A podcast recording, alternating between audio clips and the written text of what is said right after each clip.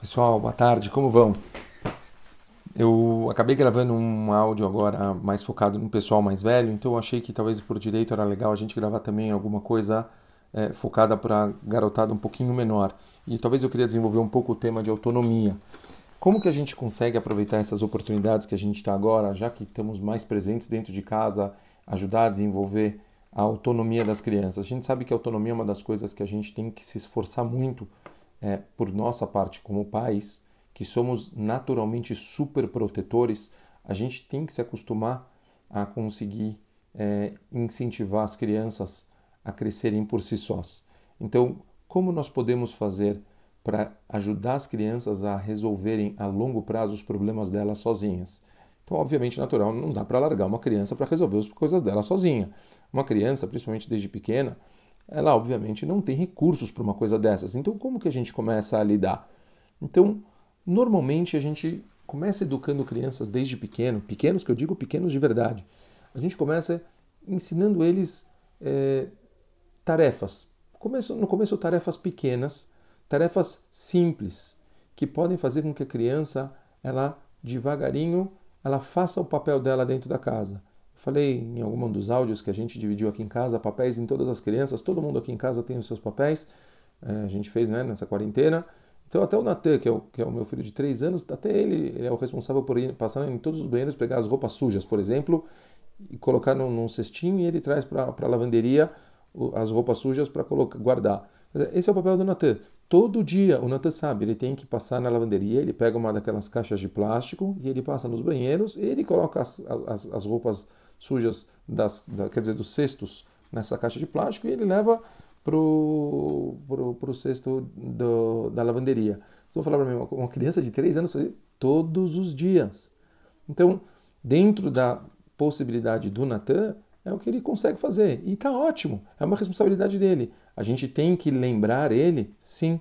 Nós lembramos ele, mas todo dia eu falo para ele, Natan, você já pegou as suas roupas? Ele fala muitas vezes, sim, Aba, já peguei, já fiz o que eu tenho que fazer. Tá ótimo, resolvido. Se a, se a criança é um pouco mais velha, a minha filha é de 6 anos, ela já faz outras coisas. Arruma o quarto de brinquedos, ela tem outras responsabilidades no quarto dela, tem que prestar atenção. A gente tenta direcionar para que ela preste atenção no próprio material, na mochila, nas coisas que ela tem, guardar, colocar de volta, abrir o material dela na mesa, devolver e assim por diante.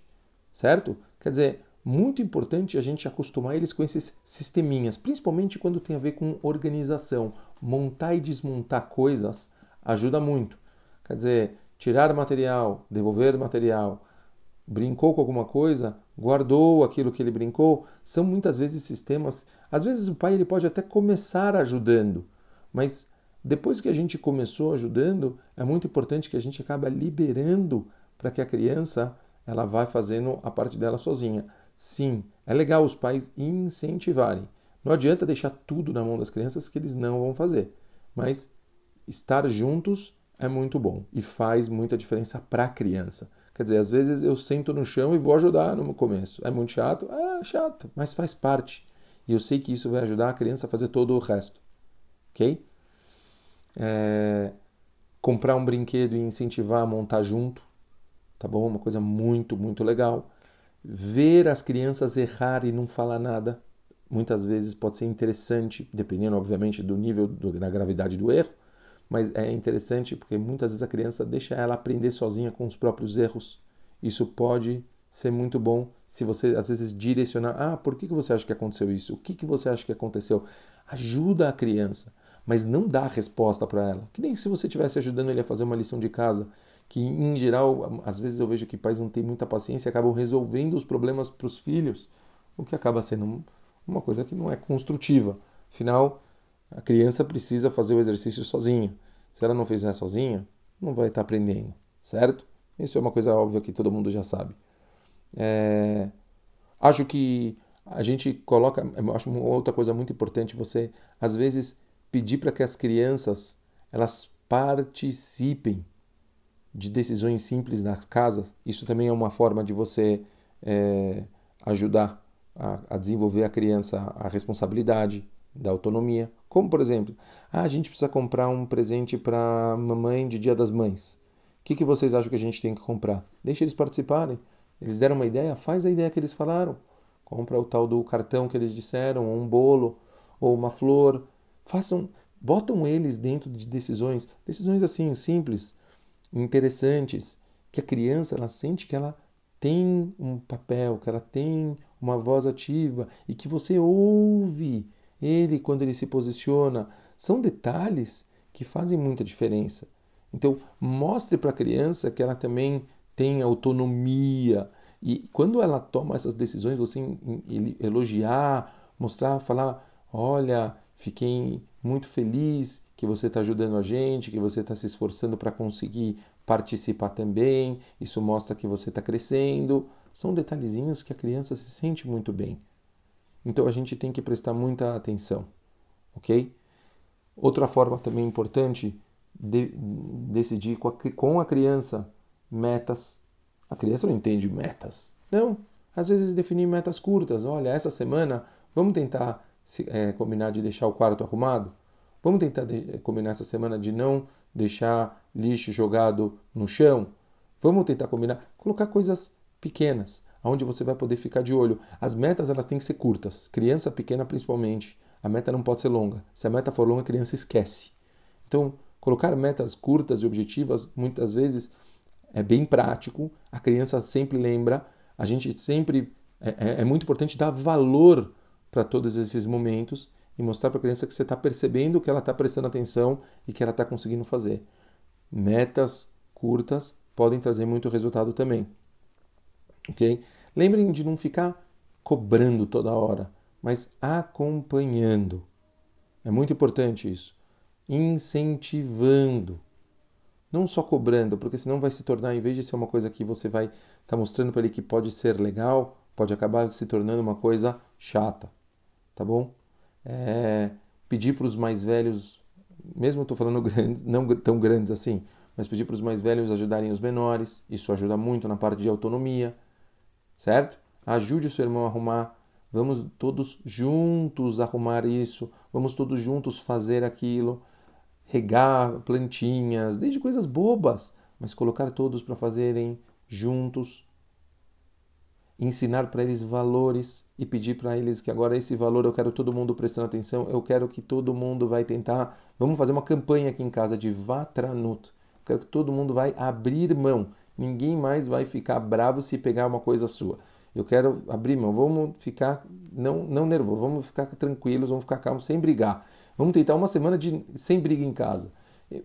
Conversar, fazer campanhas, incentivar, falar para todo mundo que se a gente conseguir aguentar uma semana sem briga dentro de casa, então no sábado à noite a gente vai comprar sushi para todo mundo.